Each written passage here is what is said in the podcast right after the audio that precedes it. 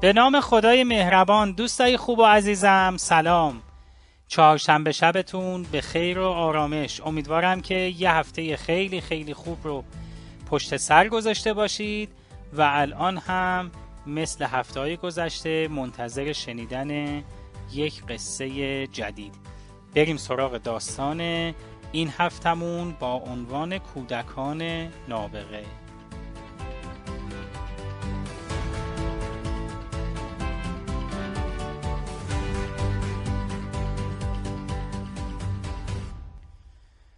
سالیان سال قبل آزمایش جالبی روی دو تا آموزگار انجام شد. به آموزگار اول کلاسی رو دادند و به اون گفتن که شاگردای این کلاس همگی نابغن و بهش گفتن که این دانش آموزا خیلی باهوشن. با این وجود سعی می‌کنن که گولتون بزنن. اونها خودشون رو تنبل نشون میدن. تکلیفشون رو کامل انجام نمیدن. و از مشق شب بیزارن. به حرف اونها اهمیت ندید چون از عهده انجام همه کارها برمیان.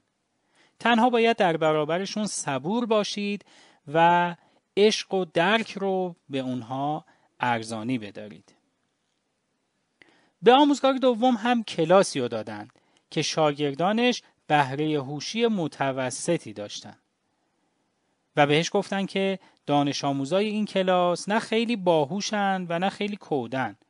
اونها بهره هوشی و توان متوسطی دارن و به همین دلیل هم انتظار داریم نمرات درسیشون در همون حد وسط باشه. همونطور که انتظار می‌رفت عملکرد دانش آموزای نابغه خیلی بهتر از دانش آموزای با بهره هوشی متوسط بود. در پایان سال دانش آموزای نابغه به اندازه یک سال از دیگر دانش آموزا جلو افتاده بودند. اما بچه ها نکته جالب این داستان اینجاست که در حقیقت توی هیچ کدوم از کلاس ها اثری از دانش آموزای نابغه نبود و هر دو گروه و هر دو کلاس از نظر هوش توی رده متوسط قرار داشتند.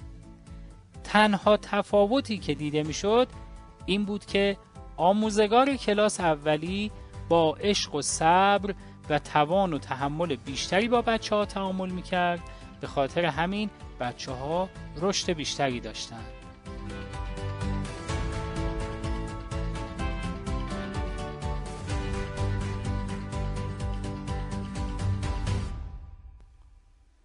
واقعا که صبور بودن و مهر و محبت داشتن با مخاطبانمون و تشویق کردن اونها می‌تونه واقعا معجزه‌ای به پا کنه.